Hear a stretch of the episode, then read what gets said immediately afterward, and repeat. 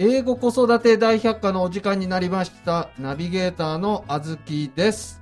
えー、英語子育て大百科では、幼児児童向け英語教材パルキッズで30年以上、延べ10万人以上のバイリンガルキッズを育て続ける児童英語研究所所長、船津博先生が、毎月発行するウェブマガジン、パルキッズ通信の解説をしながら、そして英語子育ての疑問を解決しながら進めていく番組です。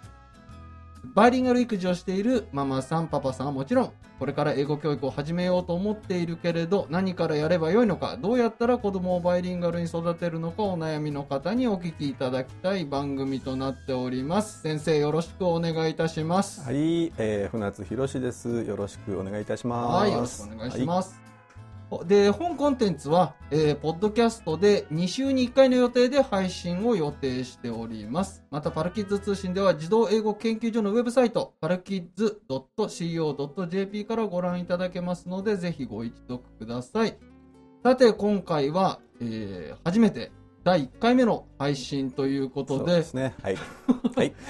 あのーなかなか、あのーポッドキャスト初めてなので、はいえーどういうふうに進めていくのか、あのー難しいところもありますが、楽しく進めていきたいと思っておりますので、よろしくお願いいたします。はい、よろしくお願いします。はいはい。第1回目のテーマは、英語学習って楽しいのということなんですけれども、楽しいんですかね、これは。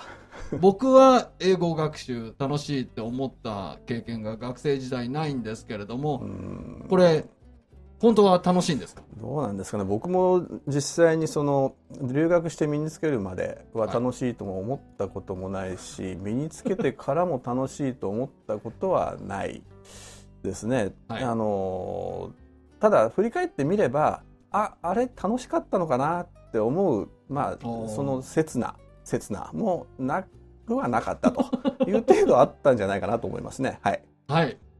ではですね、あのー先生はですね、パルキッズっていう、まあ、その教材の中で、英語は楽しまなくても身につくっていうことをおっしゃっているんですけれども、でも英語学習って楽しいっていうところ、うんはい。今回のお話なんですけれども、ね。じゃあそもそもその英語学習って楽しまなくても身につくって、これ、なんででしょう、うん、これねあのーこれ言語学では聖徳的、まあ、生まれつき持ってる、まあ、知識っていう考え方があるんですけれどもはい。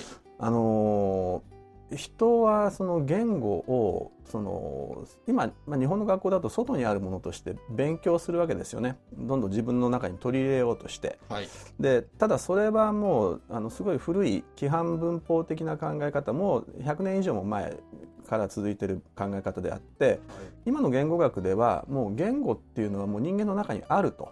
そもそもある言語が人間の中にある。そうまあ言語の種みたいなものがあってでそれが、まあ、あるトリガートリガーっていうのはその刺激ですよねはいでその刺激によってその芽が出て膨らんで花が咲くというような考え方が行われてますでこれねあの例えるとこういうことなんですよねあのプラトンと奴隷の少年っていう まあちょっと まあねすごい哲学的な話なんですプけれどもラトンと奴隷の少年。そうそうそう、あのプラトンがそのまああのまあソクラテスがですねその奴隷の少年の知識っていうものをた試すんですけれどもはい。はい。その例えば道徳的な知識とかっていうのはこれはもう生まれつき持ってるものなのかとこれもう昔から哲学では議論されてるんですよね。はいでそのソクラテスが奴隷の少年に、まあ、数学的知識がない奴隷の少年からついにはその教えてもいないのに正しい数学的な文法を導き出すとその何も知らないはずの奴隷の少年からね。はい。っていうのをその、まあ、実際にソクラテスがしたのをプラトンが、えーまあ後で書いてるんですけれども、はいその奴隷の少年がそのですら持ってる自然科学的な知識っていうのがあると想定されてますね。でこれはあの他もそうで例えば鳥は飛べますけれどもあれ生まれてからしばらくね羽縛って置いとくと飛べなくなっちゃうんですよ。でそうでその後にねいくらこのね羽ばたきを練習させようとしても飛べないんですよね。でこれがだからその生物、まあ、人間も含めねもともと持ってる能力生まれつき持ってる能力があってそこに鳥が、まあ、何らかの適切な刺激を与えればそれがその引き出されるというような考え方が、まあ、今、まあ、生物学的にも言語学的に特にねそういうようなものがあります。はいするとこの考え方を普遍すると、はい人間というのはもともとその言語の種っていうのを頭の中に持っていてそこに適切な情報を与える、まあ、刺激を与えれば自然と身についてしまうと。はいただ日本語だって別に子どもたち楽しまなくても身についちゃうわけですし、はい僕もアメリカ留学しましたけれどもその時も別に楽しまないどころか苦しかったですよね。うん、苦しみながらでも34ヶ月して気づくとあれ？英語そのままわかるじゃんっていう風になってたわけですよね。はいつまりその言語を習得するっていうことにおいて楽しさっていうのは直接関係ない要素であると。はいもう要するに人間はもともとその能力を持ってるわけだから適切な刺激が与えられさえすれば身につくと。うん鳥も楽しんだから飛べるようになるわけじゃないっていうことですね。それと同じってことですねで。ちなみに、まあ、我々母母国語は日本語はいなんですけれども、い日本語は確かに楽しんで身につけた経験はないんですけれども、はいこれに母語以外の言葉も全く同じような形で身につけられる、そうですね。あのこれは帰国子女なんかの例を見ればそうですけれども、はいあのまあ彼女たちはね親の都合で無理やりどっか連れてかれて。で別になんだろうな現地の言葉を教わるわけでもなく要するにイマージョン式に放り込まれてしまうとはい、身につけちゃうわけですよ。そうですね。もう嫌でもね。でその我々が提唱しているパルキッズの学習の仕方っていうのはそのまさしくイマージョン、まあ、留学生、まあ、留学生とか帰国子女かなが経験するような学習でその英語の環境つまり先ほど言ったトリガーですよね。はい。英語の種っていうのを人間は全ての人間持ってるわけだから。はい。そこにトリガーとなる刺激要するにかけ流し音声ですよね。それを与えることによってその身につけちゃうとはい。いうことがまあできる。うんという考え方ですね。うん、そこに楽しさとかってあんま関係ないですよね。関係ないですね。うん。うん。わかりました。じゃあ英語は楽しまなくても身につくっていうことは分かりました。我々種を持ってるそうっていうことが分かりました。うんでもうん楽しんだ方がいい人もいるわけです。そうなんですよねこれが何かというと、先ほどの鳥の話でもありましたけれども、はい。あの縛っとくとほら羽を縛っとくと臨界期を超えちゃうとなかなか飛べないっていう。ようなことがありましたよね。でまあその鳥のその飛行能力に関してはちょっと極端な例ですけれども人間もそれに近いところがあってその一番言語に敏感な生後生まれてから2年2歳になるぐらいまでの間かな。はい。そこを超えちゃうとねやっぱしねその言語習得の能力がガクンと落ちるんですよ。うん。まずだから最初に11ヶ月ぐらいで落ちてその次にやっぱ日本語習得する2歳ぐらいで落ちてその次に仮名の習得ですよね日本の音韻習得の3歳ぐらいで落ちて今度は文字を身につけるひらがな読めるようになる小学校1年生ぐらいでまたガクンと落ちるとどんどん落ちていきます。そうでさらに論理的な思考が身につく小学校中学年から高学年でさらに落ちるとでその その上さらに落ちた上の中学生で今まで始めてたわけなんですけれどもそれが今小学生に前倒しになってるっていうのはまあ好ましい傾向ではありますよねそうで。すね。でもう、んまだよろしくないタイミングで始めてますよね。そうなんですよね。うんでそういったその臨界期をある程度超えてしまった、まあ、だけどただまだもちろん種は残ってるわけで、はい。まあ、ただだんだんこう硬くなってその、ねまあ、臭くは腐ってはいないんだろうけども このなかなかこう発芽しにくくなってるわけですよ。はい。だからそこにはやはりねその単なるトリガー刺激というよりはもうちょっと何か、ね、もうプラスアルファ何かが欲しいなというところですね。でそこで出てくるのが楽しさっていうことなんじゃないでしょうかね。なるほど。じゃあもうその臨界期を逃してしまった人にとっては、やっぱり楽しんだ方がいいと。もうそう、ね、いうことですねうんそうそうだからそれが今の、なんていうのかな文科省をはじめ進めてるクリルみたいな学習っていうのはあれは根底に楽しくなきゃいけないなっていうその なんだろうな呪呪縛みたいなものがありますよね。ありますあります。うんだからその方向になってると思います。ただ、まあ、繰り返しますけれども、まあ楽しいのはもちろん結構なことなんだけども楽しくなくても身につけるわけですよ。それは留学生でも帰国子女でも楽しまなくても身につけてるわけなんだから。はい。ただそのなんていうのかな適切な刺激を与えるのにおいて楽しくなかったら続かないでしょ。続かないですね。うんだから楽しくやってごまかしごまかしその刺激を入れてトリガーをこう引きつつその英語を身につかせようというのが、まあ、考え方なんでしょうね。はい。うんじゃあその楽しまないとうん身につかない。いや楽しんだ方がいいよっていう人たちがいる。はいはい。でどうやって楽しめばいい、そうねこう、うん。そもそもな話なんですけれども、はい。こう皆さんおしゃべりするの楽しいですよね。楽しいです。僕も今こう話してて楽しいですもん。ねあずきさんも楽しそうだし。楽しいです楽しいです、はい。うんでこう人間はもう本能として、えー言葉を使うのが快感であるっていうのがどっかプログラムされてるような気がしますよね。はい。うん、でそのこれは別におしゃべりっていうことには限らないわけですよ。はい。例えば、えーなんだよしこ節よしこの節っていうこのああの何ですかあの阿波踊りの「えらいやっちゃえらいやっちゃ」っていうはい。のがありますけれども、はい。あんなのもこう言ってると気持ちいいわけであってでそこから出てきたこのなんだろうなドドイツですか、えーなんか嫌なお方の親切よりもすいたお方の無理がいいとかねこんなの言ったりするとこれだけでなんか笑っちゃうっていうね、はい楽しいじゃないですかねだからこういうそのサラリーマン川柳もそうですしはい言葉をこうリズムに乗っけて話すとでこう考えてるだけでこうムフムフとしてしまうと。はいいうようなね楽しさっていうのをねそもそも言語は持ち合わせてるんじゃないのかなと思うんですよね。はいでもちろんこれはその日本語に限ったことじゃなくてもう英語もそうですよね。だから英語なんかの場合には、まあ、マザーグース見ていただければ分かりますけどもハンプティ・ダンプティ・サトン・ザ・ウォールと。はい。なんかテンポがいいじゃないですか。ジャッカンジル・ウェン・タップ・ザ・ヒルトゥ・フェッチャ・ペイル・ウォーターとね。英語なんか特になんかそそうそう。そう。のなんていうんですか、うん。このラップじゃないですけどそうね。韻を踏むとすごくリズミカルになるんですそうよね、う。ん気持ちいいんですよ。だからその言ってること自体が。はい。なんか昔そのちょっと前ですけど声に出してみたい日本語なんてのもありましたしやっぱこうなんだろうなこう微文というかね美しい文章詩なんかもそうですしね、はい。あのシェイクスピアの散文なんかもそうですし、あのうんねやっぱ声に出すと美しいんですよ。なんか鳥肌が立っちゃうようなね。だそういうその言語、まあ、言霊とも言えるんでしょうけれども声に出して言うもしくはその言語特有のリズムに合わせてこの口に出してみるっていうのは楽しいことですよね。でこれ楽しさの究極はあれじゃないですか。皆さんもやらないですか。今コロナ禍でやらないか。あのカラオケ、うんね。これじゃないですかね。まあねあの下手な人は下手なりに上手い人は 上手い人なりい、にそうそうはい。それでも楽しいんですよあれは。楽しいです、うん。つまりあれもそのふんふんふんふんってハミングだけじゃなくてやっぱしこの日本語だったら日本語の歌詞がある。英語だったら英語の歌詞があるっていうところが楽しみであってそこにやっぱこう言霊に対するなんか魂がこう共鳴を起こしてしまうっていう人間の本来持ってるねそういったなんか感受性っていうのがあるんじゃないでしょうかね。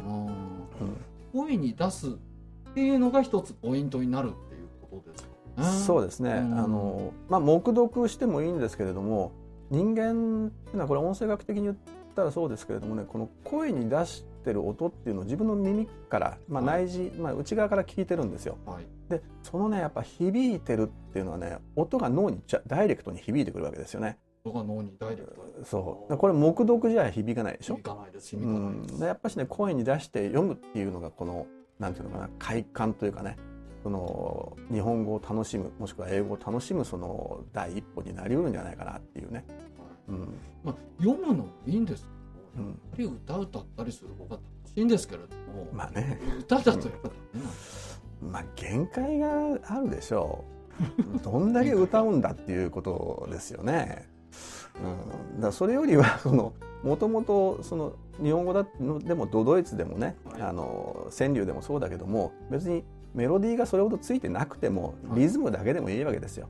はい。でラップだけラップもそうですしね、はい、もうさだまさしなんかラップじゃないですか雨宿りとか。まあ僕の世代じゃないと分かんないか、朗読ですよね。そうそうそう、うん、だそれでも楽しいわけですよね、だからまあリズム要するにメロディーというよりはリズムリズムを持ちながら、えーある一定のリズムでもってその言語を口にするというこの楽しさっていうのが、まあ、どこの言語にも共通してあるんじゃないかなというふうに思います。そのリズムっていう話なんですけれども、はい。まあ、今回のパルキッズ通信の中で、はい。音程の日本語とリズムの英語っていうのが出てきてね、うん。これちょっと僕自身面白かったんですけれども、あのリズ英語はリズムっていうことだからこそ余計に声に出して、うん。あの読むとうん。楽しいんですね。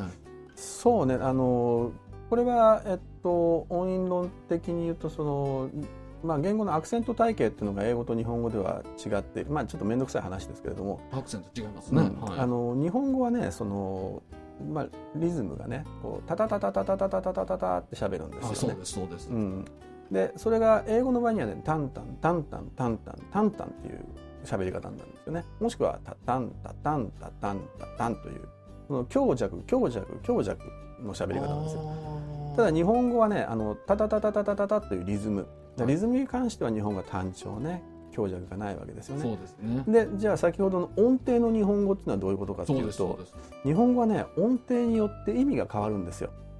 音程によって意味がそうそう。あのまあ身近な話だと例えば箸ね。こう食べるお箸と渡る橋と、えー一休さんじゃないけども橋の端っこを渡る、まあ、橋という音は同じ橋だけれどもこれ3つのアクセントに分かれてるわけですよね。橋っていうの。はい。と橋だから橋を渡る。それと橋を渡る。ねこれ「お」をつけると分かりますけれども「橋を」「橋を」「橋を」って3つ違うでしょ。はい「お」のあの音程がね。でこれがはいだから日本語はその音程によって意味が変わるということなんですよね。うん、でこれねあの皆さんね無意識のうちにこの音程の魔術師というかね日本人はすごいんですよ音程の使い方が。はいでしかもねそれどころかね聞いてね聞き分けてるんですよね音程で。例えばね、えーこう今同じ文をね読んだら同じ文をね2つ2回はちょっとあの違う音程で言ってみますね。はいえー今日豚肉で肉じゃがを作ったんです。いきますよもう一回、はい、今日豚肉で肉じゃがを作ったんです、はい、これねどこ切れ目は切ってないでしょ？同じテンポでタタタタタタタと読んでますね。今日肉じゃがを作ったんです、はい、それと今日豚肉で肉じゃがを作ったんです。もう一回ちょっと言うね。今日豚肉で肉じゃがを作ったんです。だから最初のは今日に豚肉で肉じゃがを作った。というふうに肉じゃがで揚げてるんですけれども、はい。次は今日豚肉ってこの「た」を揚げるわけですよ。でこれによって意味違うでしょ違わない？違いますか？えだって今日豚肉で肉じゃがを作ったんですって言ったら、今日豚肉で肉じゃがを作った。だからいつもは豚肉でなんか別のものを作るんだけども今日は豚肉で肉じゃがを作ったんだとああそう肉じゃが強調してるあそうそうそうそう、はいはいはい。でもこの今日豚肉で肉じゃがを作ったんだとなると。ほど。そうね。理解できます。そうそうそうねいつもだから何？牛肉だったり。そうそうそうそうそうそう。肉だったりするわけですね。そう。う。つまりその切れ目っていうそのリズムでもってその意味を変えるということは日本語はうんまあまあまあするはするんですけどもそれプラスしてメロディー音程でもって意味を変えていくとはいいうようなことができるのが日本語の特徴ですね。で逆に言うと英語っていうのはこれないのね。うん、英語はそのこの音程を変えても意味変わんないからね。まあ、ただあの豚肉と肉じゃがみたいな意味の変わり方はないんだけれども英語の場合はね音程の使い方っていうのはあのね、えっと、疑問にしたりはするんですよ。疑問にそう文の末尾を上げると肯定文でも末尾を上げるだけで疑問文になったりするね。もうん、だそうういうあの音程の使い方は英語はしますね。You don't know? みたいなそうそうそう。はいただ日本語みたいにあの単語の意味が変わったりはしない。これが英語の特徴ですね。うん、でその代わりだから英語はリズムっていうのがあって、はいタンタンタンタン例えば、えー、あ若干 Jill went up the hill to fetch a pail of water でこの強いところは内容語っていうね意味がある単語が来て、弱いところは機能語っていうだから若干 Jill な and とか the とか、えー、あとか、まあ、漢詞とか接続詞とかね、えーそういったもの、まあ、もしくはあの B 動詞とかあとは助動詞的なものがその弱く発音されてでジャックとかジルとか名前とか水とか物の名前とかね何したとか動詞とかっていうのが強く発音されるっていう傾向があってでそれがこの同じテンポでこうずっとしゃべる喋りが続くっていうのが英語のたあの発話のリズムアクセント体系なんですけれども日本人これ知らないんですよ。知らないだからジャックジル went up the hill to fetch a water っていうわけですよ。これじゃ全然その気持ちよくもなんともないね。英語はリズムでやれと音程でやるなとそうそうそうそうそう。もうね、だからももちゃんと英語だったら英語らしく読んでいるとジャックジョンウェンナッタヒルとかねハンティダンティサロンウォーってやると気持ちがいいのよ。いやそれは中学校の時の英語の教科書の音読もうん。リズムで読んでないんで、そうね。それは楽しくないです。よ、うん、そうそうそう。だその辺がやっぱしねこのなんていうのかな、えー音程の日本語でもって英語を考えてしまうんじゃなくてやはりこのリズムの英語っていうその日本語と英語ってのはこうなんだろうなこの発話のアクセントとはい。かリズム体系が違うんだよっていうことを知った上で、はい。まあ、日本語だったらドドイツ、まあ、あの川柳でもいいけれども英語だったら英語のこの散文とか詩とかもしくは普通の英文でも構わないんで、はい。この同じテンポでこう強弱強弱で読み続けると。でそこでようやく気持ちよさが分かってくる、うん、でそこでようやく楽しくなるなるほど。わかりました。ありがとうございます。と、はい、まあちょっとお時間なので、はいはい。今日のおさらいをすると、はい。まあ、英語学習ってそもそも楽しまなくてもいいんですよね。そうそうそう。の種を持ってるんで言語の種を持ってるんで、でもその種が、まあ、死にかかってる人。ちょっとひどい言い方だけど、ね、ちょっとひどい言い方です。けど、まあ、やっぱ楽しんで、ね。えーやりましょうね、うん。で楽しむためには、えー声に出そうよ、うん。でも声に出すんだけども英語の場合だとやっぱりリズムうん。正しいリズムで声に出していこうよっていうことで、えー教えていただきました。で、はいはい。次回なんですけれども、うん。じゃあリズムを使った英語の具体的なその学習法ですね。この辺りに迫っていきたいと思います。はい。はい。えー英語子育て大百科は、えーポッドキャストで2週間に1回の予定で配信をしていきます。ぜひサブスク、サブスクリプションを登録して毎回お聞きいただけますと幸いです。また、えーパルキッズ通信は児童英語研究所のウェブサイトパルキッズ .co.jp からご覧いただけますのでぜひご一読ください。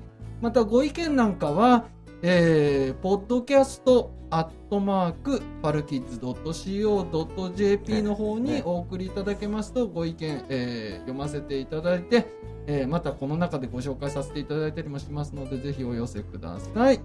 えーであとですね、えー船津先生の著書、えー子供の英語超えー超効率勉強法うん。うん換気出版から出版されております、そちらも英語子育ての参考になりますのでこちらもぜひご一読ください。はい、ではまた次回。ありがとうございました。はいありがとうございました。